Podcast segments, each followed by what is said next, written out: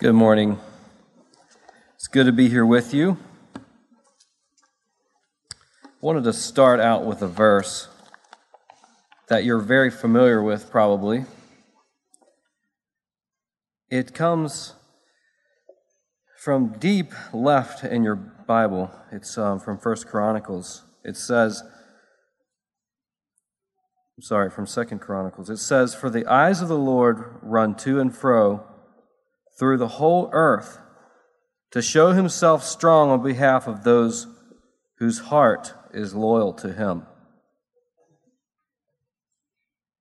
The idea there is God is in heaven with all of his power, and he's looking for somebody that he can channel that power through in a way that doesn't just puff that individual up.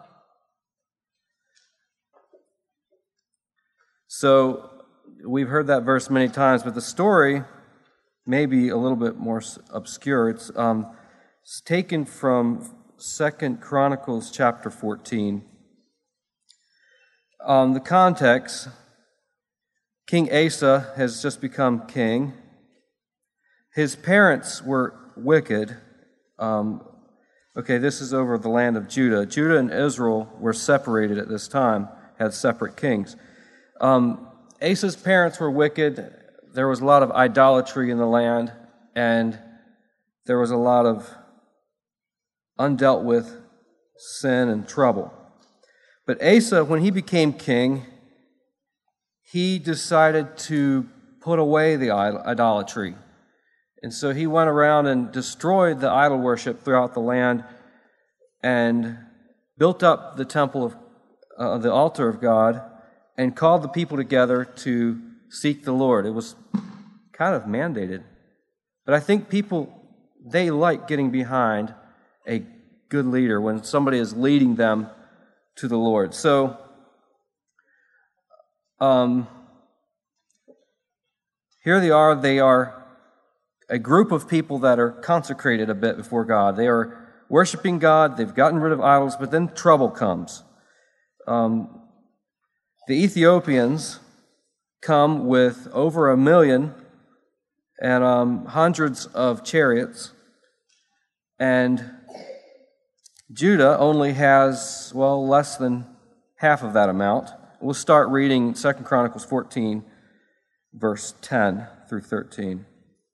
So Asa went out against him, and they set the troops in battle array in the valley of Zeph Fatha at Mareshah.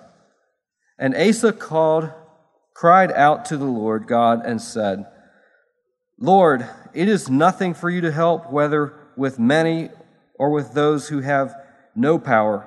Help us, O Lord our God, for we rest on you. And your name, in your name, we go against this multitude. O Lord, you are our God. Do not let man prevail against you. So the Lord struck the Ethiopians before Asa and Judah, and the Ethiopians fled. And Asa and the people who were with him pursued them to Gerar. So the Ethiopians were overthrown, and they could not recover, for they were broken before the Lord and his army, and they carried away very much spoil. And then God shows up in, ver- in chapter 15 and speaks to Asa and tells him how things have been, that there has not been leadership in Israel to lead people to the Lord. And um, he encourages him. Verse 7, it's in chapter 15, it says, But you, be strong and do not let your hands be weak, for your work shall be rewarded.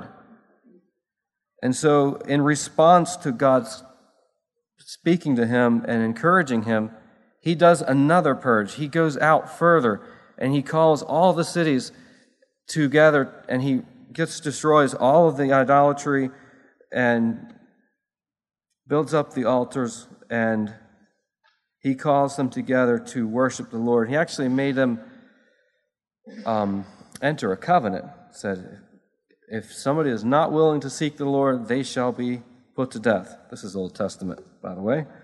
Um, so they did. There was a mass revival.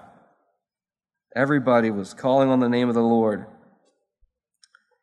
And there was peace for quite a long time. Then in chapter 16, I'm kind of rushing through this. Um, some trouble begins. I'll start reading verse 1. In the sixth, 36th year of the reign of Asa, Baasha, king of Israel, they're separate kingdoms, came up against Judah and built Ramah, that he might let none go out or come in to Asa, king of Judah. So Baasha, king of Israel, comes up right against Judah and builds, starts building this city, kind of to um, isolate them and to block travel. And I don't know what all the intent there was. Um, but it was greatly disturbing to Asa. Verse 2 Asa brought silver and gold from the treasury of the house of the Lord and of the king's house and sent to Benhadad, king of Syria, who dwelt in Damascus. So he's taking money from the treasury of the temple and from the king's treasury, and he's going to an enemy king um, to ask for help. And he says, Let there be a treaty between you and me, as there was between my father and your father. See, I have sent you silver and gold Come, break your treaty with Baasha, king of Israel, so that he will withdraw from me. So Benhadad heeded king, of Asa, king Asa and sent captains of his armies against the cities of Israel, and they attacked Ijon, Dan, Abel, Maim, and all the storage cities of Naphtali. Now it happened when Baasha heard it that he stopped building Ramah, the offensive city and ceased his work. Then King Asa took all Judah, and they carried away the stones and the timber of Ramah, which Baasha had used for building. And with them they built Geba and Mizpah. So they, they went to the city that was being built, and they took all the building materials into Judah, and they built two other smaller cities. Verse 7 At that time, Hananiah the seer or the prophet, came to Asa, king of Judah, and said to him, Because you have, re- because you have relied on the king of Syria and have not relied on the Lord your God, therefore the army of the king of Syria has escaped from your hand. And then he brings up that battle years before that was way bigger than they could handle. He says, Were not the Ethiopians and the Lubim not a huge army with very many chariots and horsemen? Yet because you relied on the Lord, he delivered them into your hand. For the eyes of the Lord run to and fro throughout the whole earth to show himself strong on behalf of those whose heart is loyal to him. In this you have done foolishly. Therefore, from now on you shall have wars. Then Asa was angry with the seer, the prophet, and put him in prison, for he was enraged at him because of this. And Asa oppressed some of the people at that time.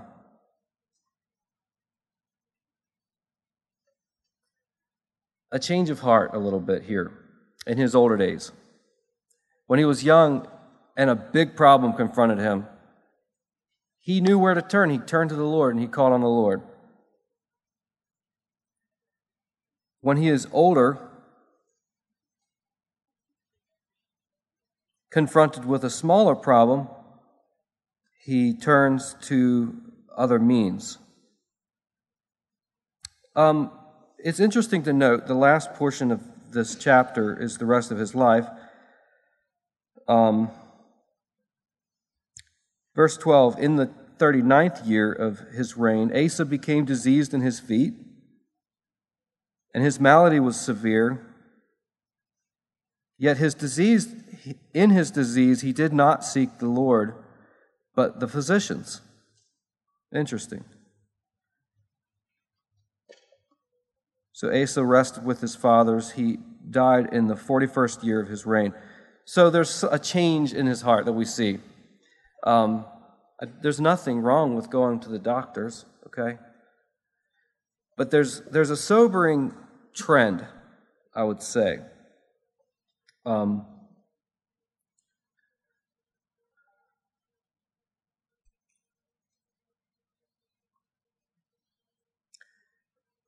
I believe that it is possible for us as Christians that are getting more mature and older to turn our dependence away from God to other things. It's easy to do. It's easy to do. And meanwhile, God is frustrated in heaven with all his power, wanting to show himself strong on behalf of those who trust him.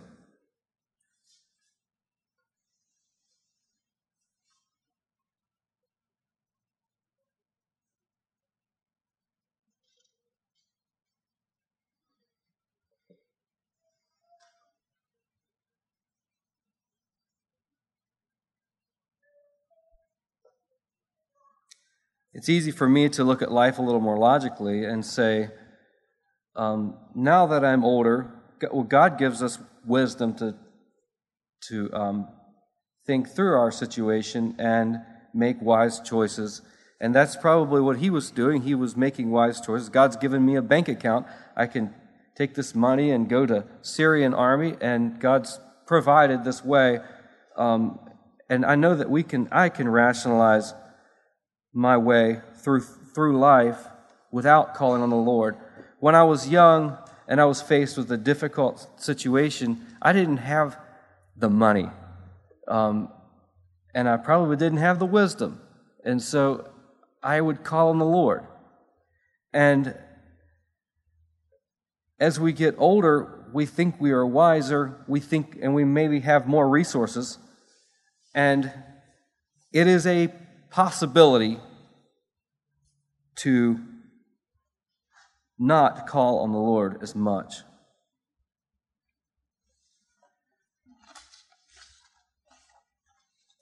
So I wanted to preach to the choir just briefly here about who God is and his might and his power. So we've got the scriptures, and we are very familiar with the scriptures. Um, the Bible is filled with God glorifying stories. And um, creation, He breathed the stars into existence.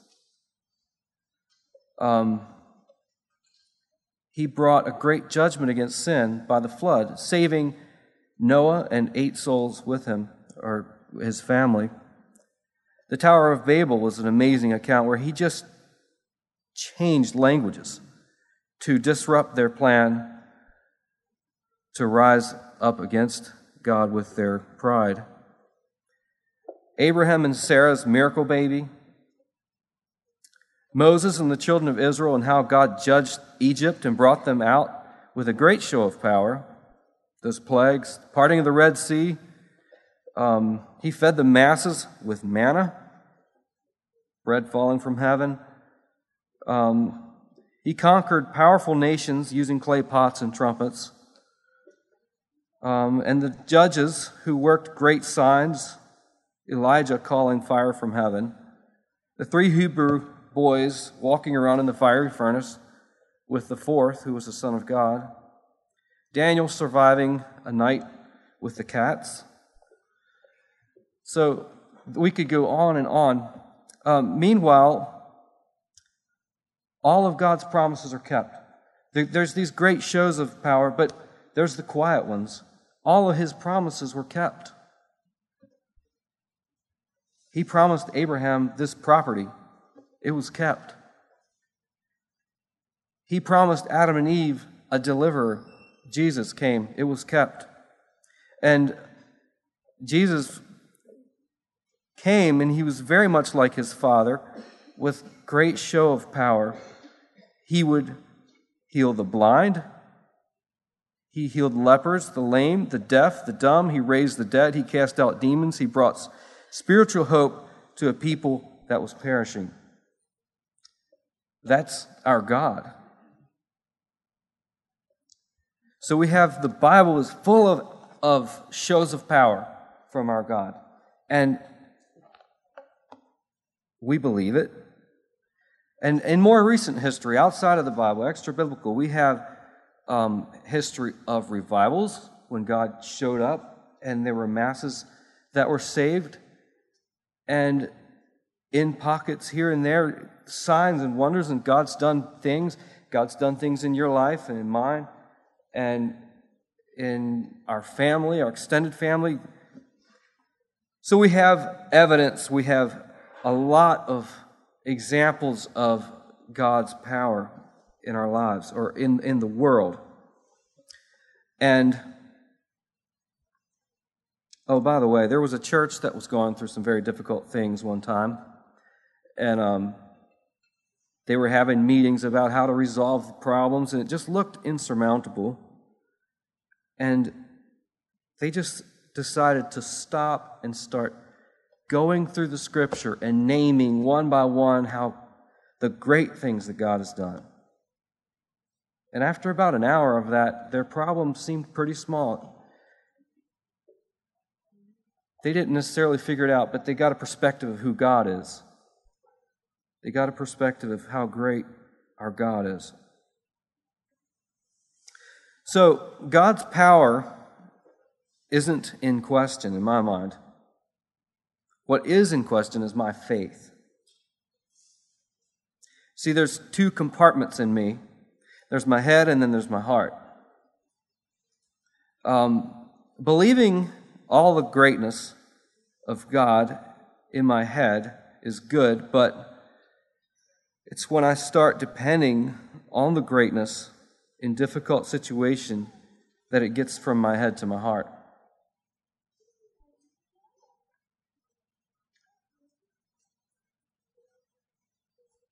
An analogy that's really old is this tightrope walker that would push a wheelbarrow across the cable to the other side and then back.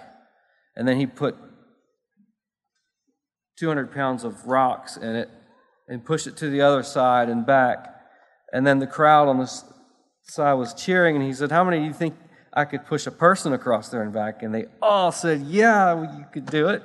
That would be great. Do it. And he said, All right, how about you? No. How about you? No. How about you? No. Nobody wanted to do it. They all believed it would be possible, but they didn't trust. And that's the difference between head and heart here. God's power isn't a question, isn't in question, it's my faith. Do you have a safe in your house? I want to um, bring up an um, analogy here. I made it up this morning. It's called a faith safe. So, a, safe in your house, a safe is a, a box, there's different sizes, that's made of concrete and steel. And so that you put your valuables in there and somebody can't break in your home and take those valuables. Or if your house burns down, those things are safe it's waterproof so that when the firemen spray on it, it doesn't destroy the things inside anyway. Um,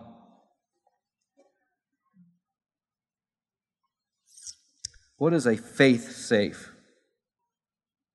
Well, I brought this little thing. It's just look like a small safe. It says safe on there. It also says faith on this side. So, there's two things. We know that without faith it is impossible to please God. Faith is vitally important to be a Christian. And the second is that we know that God does not dwell in temples built with hands, He dwells in our hearts. So I would like to say that faith is the spiritual material that He builds a temple in our hearts with. Okay? So, this is, this is um, my faith safe. It's, it's the temple in which God lives in my heart is built with faith. That's the faith safe.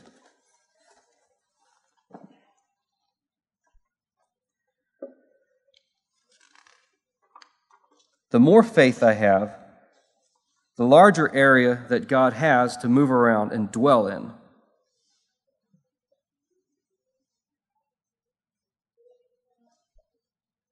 My faith safe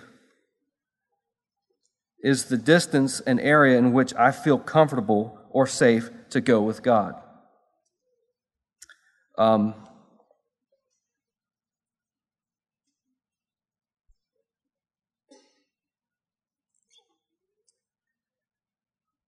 if I've found God to be faithful in a certain area of my life, in an experience that I've had, that I'm more comfortable to go there again by faith. I've, I've, I've realized that God is, is going to take care of me in that situation. And an example I would give is um, years back, I worked in Roanoke Steel Electric Mill. They um, melted scrap steel, and it was a very interesting but very dirty place, and it was big. And I was in maintenance, and so I would have to wear this harness, and you have this hook, and we would go up these flights and flights and flights of stairs to the crane rail, and it's about 90 feet off the floor. We have to go out on these cranes, and um, we'd hook things. We have two hooks. Well, there might be a time when you're standing right there beside the 90 foot precipice, and you connect here, and you actually could lean back against that harness. Um, and very comfortably so, because I had built up a trust in that thing that I didn't have at first. And at first, I was knee wobbly and staying far from the edge. And um, but after using this harness um, over and over and being in that environment, I learned to trust the harness.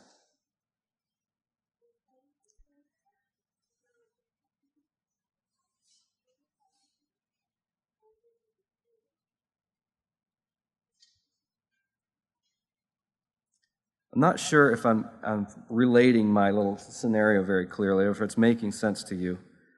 Um,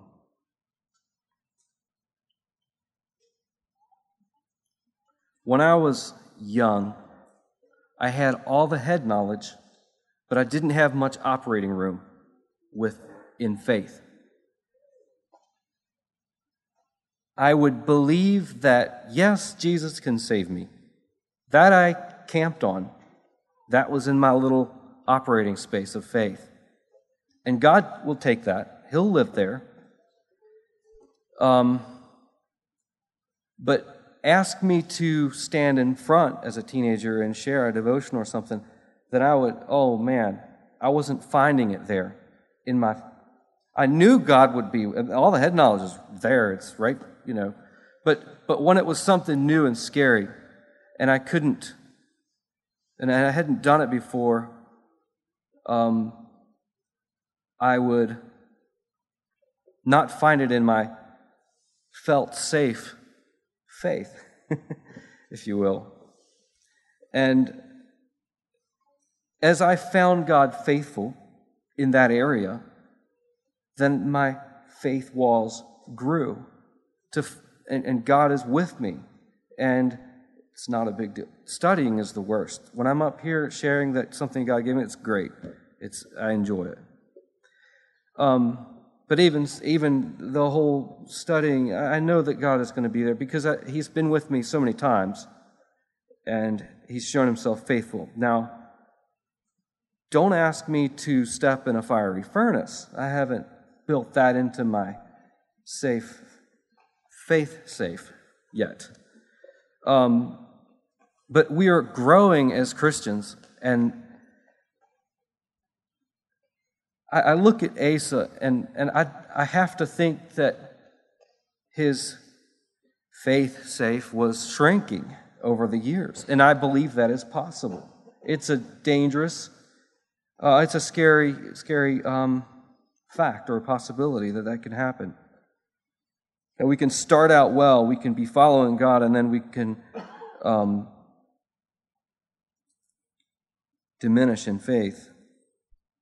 And I'll admit that I have a limited amount of, a limited size of faith. I, I admit that personally. That's why I'm sharing today on this. Um, speaking with one of the other ones that shares, he says he likes to preach things that he's struggling with. And I always thought, well, it'd be better to share from things that I have tested, and you know, and then I want to stand up and share with you all the things that I've tested and found to be true. I think that's good as well, but um, I probably wouldn't have very many sermons if I only preached things that I had fully tested. Um, so I myself am lacking in the area of faith um, because when I lack in f- faith, it limits what God can do in and through me.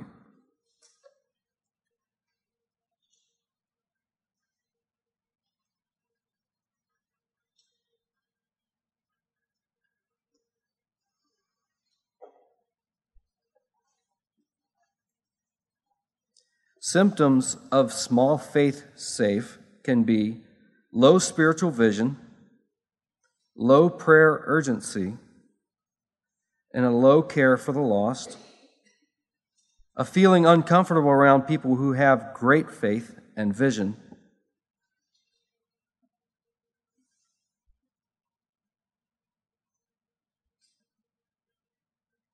What can cause my faith to diminish over time? I was considering that, and I really believe that that the love of the world can creep in. And when the love of the world starts to creep in, there's just not room for both, you know? One's growing larger, the other is going to be getting smaller. And when my faith say, for the area of which God has freedom to pull me to and, and ask of me, is smaller, then my impact is smaller. He's not as able to work in me or through me. Um, so there's a few verses about that point that a lack of faith or the presence of faith affects God's work. And it's from Matthew, starting at verse 9. We're not going to read lots of verses here, but um, skipping through just a little bit. Matthew chapter 9, verse 22.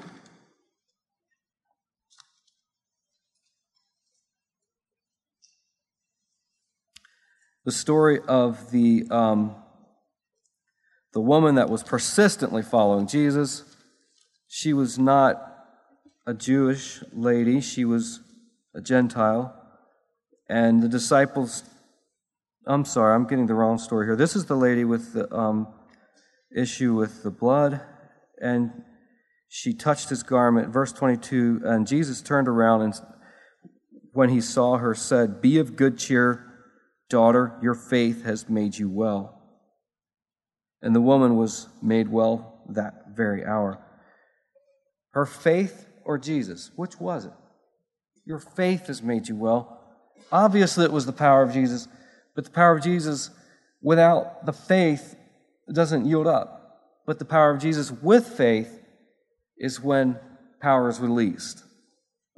Um, on down to verse 29.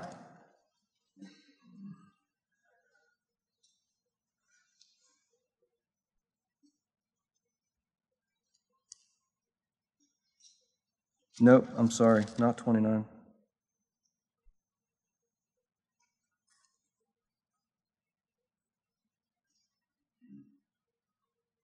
Yes, chapter 9, 29. I skipped a chapter.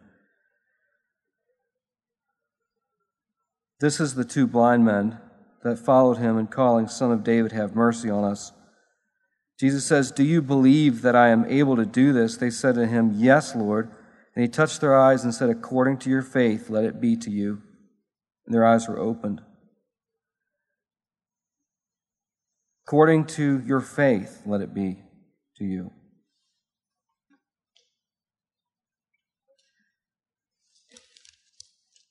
Now, the other story that I was starting to tell is in chapter 15. I'll read verse 22 through 28. And behold, a woman of Canaan came from the region and that region and cried out to him, saying, Have mercy on me, O Lord, son of David. My daughter is severely, severely demon possessed. And he answered her not a word. And his disciples came and urged him, saying, Send her away, for she cries out after us. But he answered and said, I was not sent except for the lost sheep of the house of Israel. Then she came and worshipped him, saying, Help me, Lord. But he answered and said, It is not good to take the children's bread and throw it to the little dogs. And she said, Yes, Lord, yet even the little dogs eat the crumbs which fall from the master's table. And Jesus answered and said to her, O woman, great is your faith. Let it be to you as you desire and her daughter was healed from that very hour. There's nothing that impresses Jesus more than faith. Jesus just has so much power that he wants to release. And then the story when he went to Capernaum, his hometown, and he couldn't do many things because of their lack of faith. And so Jesus is walking among us today with all of his power, and he wants to do great things. And he's looking for channels just like he always has. I'd like to look, turn back a little tiny bit to Peter, um, a story of Peter, chapter 14, um, Matthew 14, 22.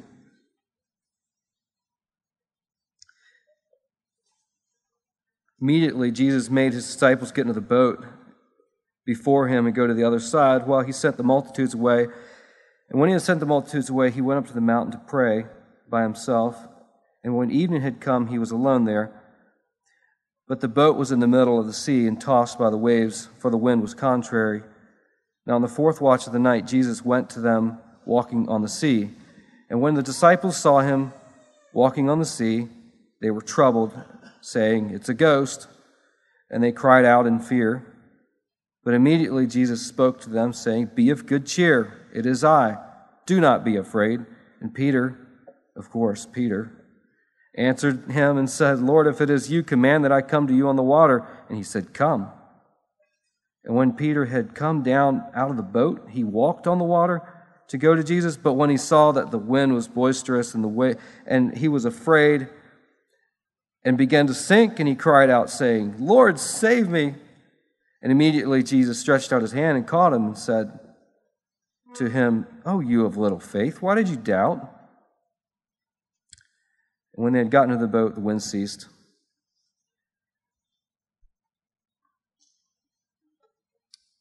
Then those who were in the boat came and worshipped him, saying, Truly, you are the Son of God. So, you know, we, we, we could be hard on Peter. Um, like one preacher said, um, where were you, Matthew? Where were you, Mark? Where were you, Luke? Where were you, John? I think he forgot that Luke was not, didn't, wasn't on the scene at this point. But those other disciples didn't get out of the boat. And Peter was working hard to expand his faith safe. And I bet you after he after that experience he had grown in his faith.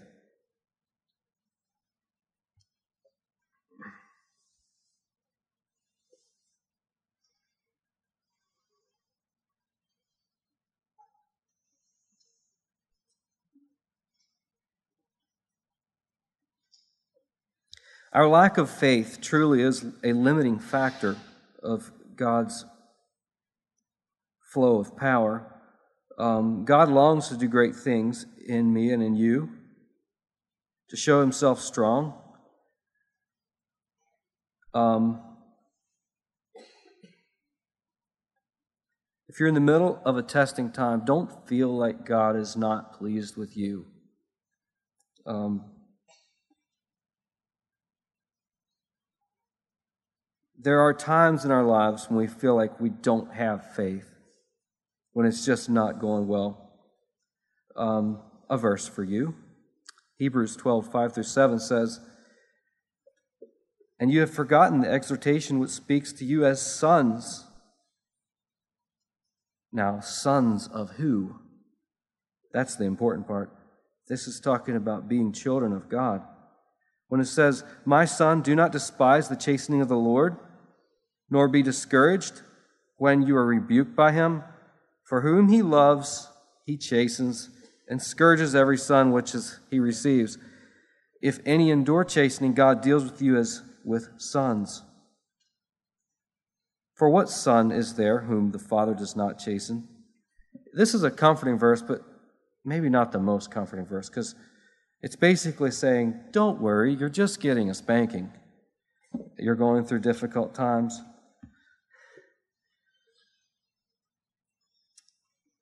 But the encouraging part is to know that He is a Father and He's working in us. He's expanding our limits of where He can go with us and how far He can take us by faith, how much we can depend on Him. Um, and yes, God's out of our box.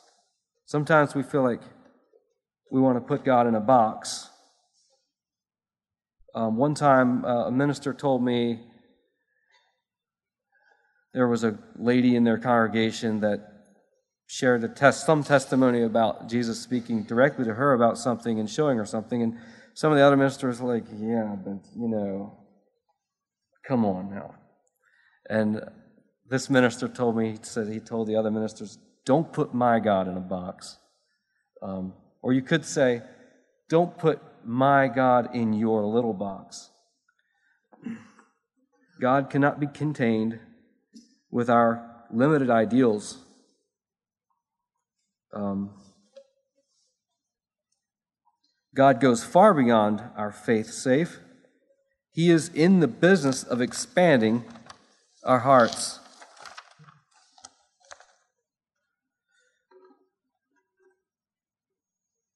And getting us out of our boxes too. Um, sometimes we may feel that we're completely out of our box and we wonder what a safe box actually is. I suspect Daniel felt that way as he was being taken to the lion's den to be dropped in. He probably felt like he was out of his little faith safe, or the boys when they were getting ready to throw into the fiery furnace. So, you, the things you're going through doesn't feel safe. You've never been here before. And yet something deep down inside you tells you God is still with you. You're right, He is. And He's wanting to grow you through this thing to have a much larger area in your heart and in your life that He can operate in and bigger ways that He can use you. It seems that God, in His wisdom, will gently, and sometimes not so gently, nudge us from our nest into the unknown so that we can know Him better. There are other ways that um, God can increase our faith. Sometimes God just surprises us. Something unexpected causes us to just sit down and reconsider God. What is this?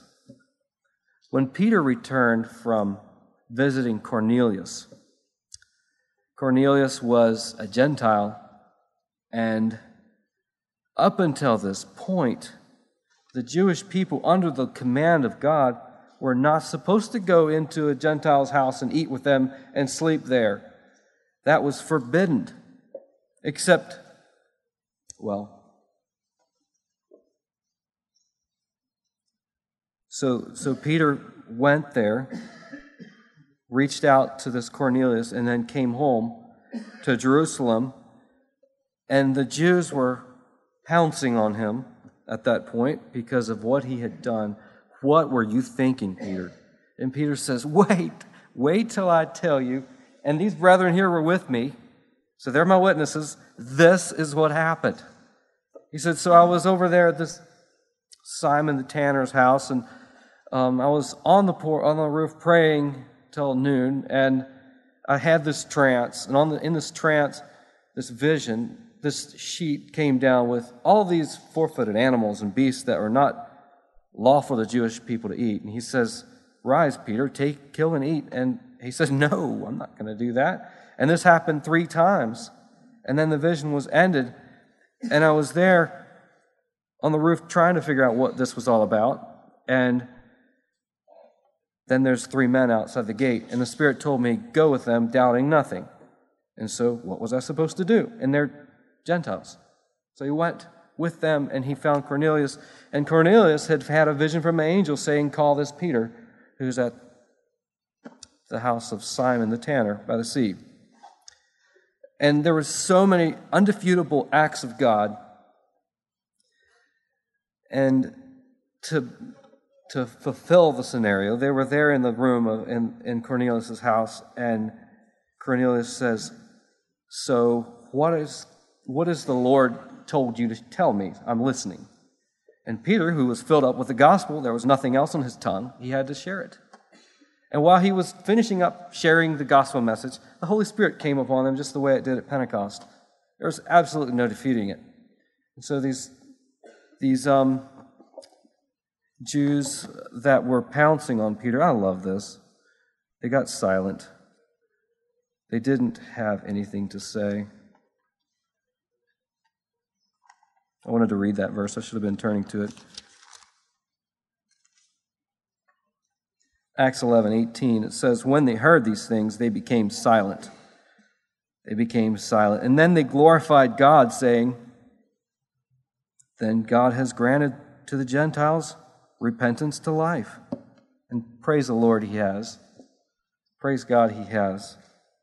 But their faith box just had to, their faith vault or safe had to grow vastly on that one.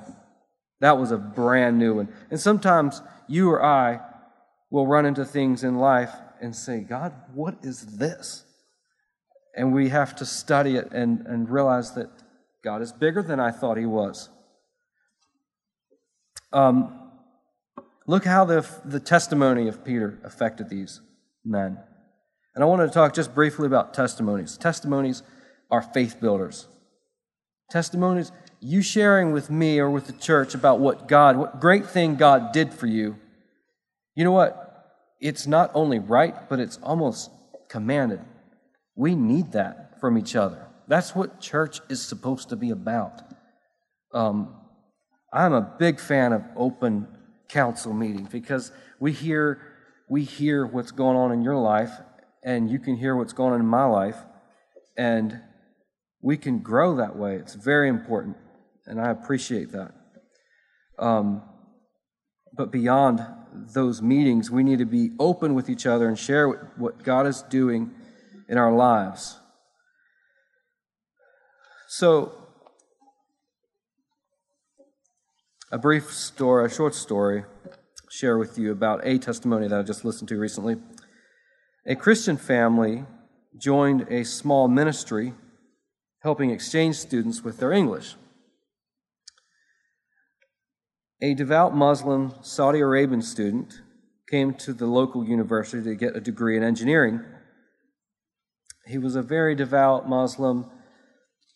He was actually bordering on a jihadist um, back at home, he would give his life for the cause because that brought him more hope of an eternity in heaven. That's what he was taught. Um, within the first few days of class, he realized that his English was lacking. He had studied a lot, but he was kind of blindsided with actually being immersed amongst the students, and he almost dropped out of school um, to brush up on his language. He couldn't figure out what what's up means or what's going on. He said, I do not know what is up. um, and so he talked to the one um, teacher and told her that she was thinking about dropping out. She laughed at him and said, "That's just that's just social language. You just need to get used to that and get to know people." Um, she said, "But if you want, there's a organization that you can sign up for to get some English training on the sides." And so he signed up, not knowing it was a Christian organization with volunteers like this family. Um, he went to that Christian family's home, and they showed him the love of Christ, the love of Jesus, which caused him to reconsider everything that the Muslim taught him about Christianity, which bothered him because everything he was taught was right without a shadow of doubt except for now there was a taint. Um, he later transferred to another school. and lost contact with the family. But he met somebody else that had that same bacteria. that uh, um, another gentleman he met was starkly different and reminded him of that family. And he became friends with this man and he tried to witness to this man to, you know, convert him to the truth so he could become a Muslim. He thought he could defeat him in any argument, but this Christian could look him in the eye and bring back truths and take, stand his ground. And um, that really bothered him. And around that time, 9 11 happened, and that really bothered him too. He knew why it happened. He would have been on that plane too if the right opportunities would have aligned themselves. But his whole religion started to bother him. And so he went to um, a church he figured this was his um, engineering mind working. He's going to go to a church and listen to them preach and teach, and then he's going to use those things to defeat his um, opponents in arguments so he can win in arguments. And he sat there and he said the preacher spoke just to him, and it just bothered him. These people that invited him to the church must have told the preacher that this is what you need to say for him. Well, he didn't know the Holy Spirit was working on his life. So he went the next Sunday, same thing. Third Sunday, same thing. And a mysterious thing started to happen. He started to long for this Jesus whom they were talking about. He said, I wanted to believe in him, even if it was the strange figment of my imagination. And after a few months, he finally humbled himself to admit he is a sinner and in need of Jesus' salvation, and he repented and became a born again Christian. And it wasn't long after that that he started finding his calling was to teach and minister to other Muslims, and um, he was invited to a um, Saudi Arabian television program, and he shared his testimony, which is a very dangerous thing to do. And millions of Saudis heard his testimony.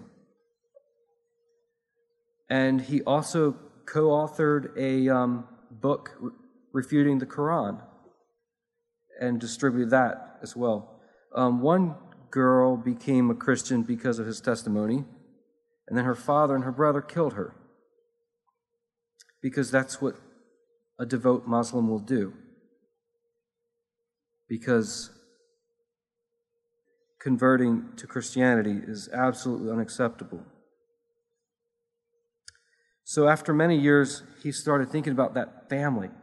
Where is this family? And he started searching for them and praying about it, and um, finally found um, their address. And he went to this tool called Google, and he found everything that was ever to be known about them, more than they even knew, probably, he said. And he was able to go call them and make contact and go visit them. And he told them how important it was of a step or a seed they planted in his life when he um, stayed with them and they showed him the love of Jesus.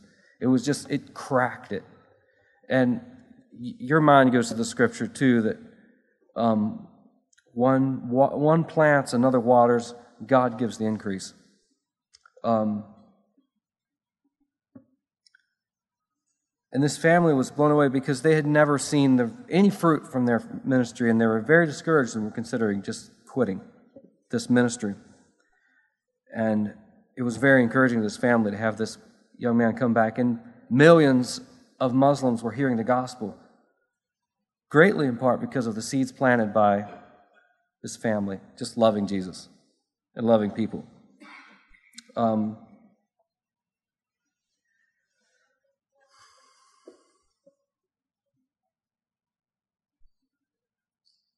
our lack of faith limits God's power flowing through us. It limits our dreams, our spiritual dreams. How far do we want to go? Um, God wants to use you and He wants to use me for great things. And I'll leave us with the verse The eyes of the Lord run to and fro through the whole earth to show Himself strong on behalf of those whose heart, whose heart is loyal to Him.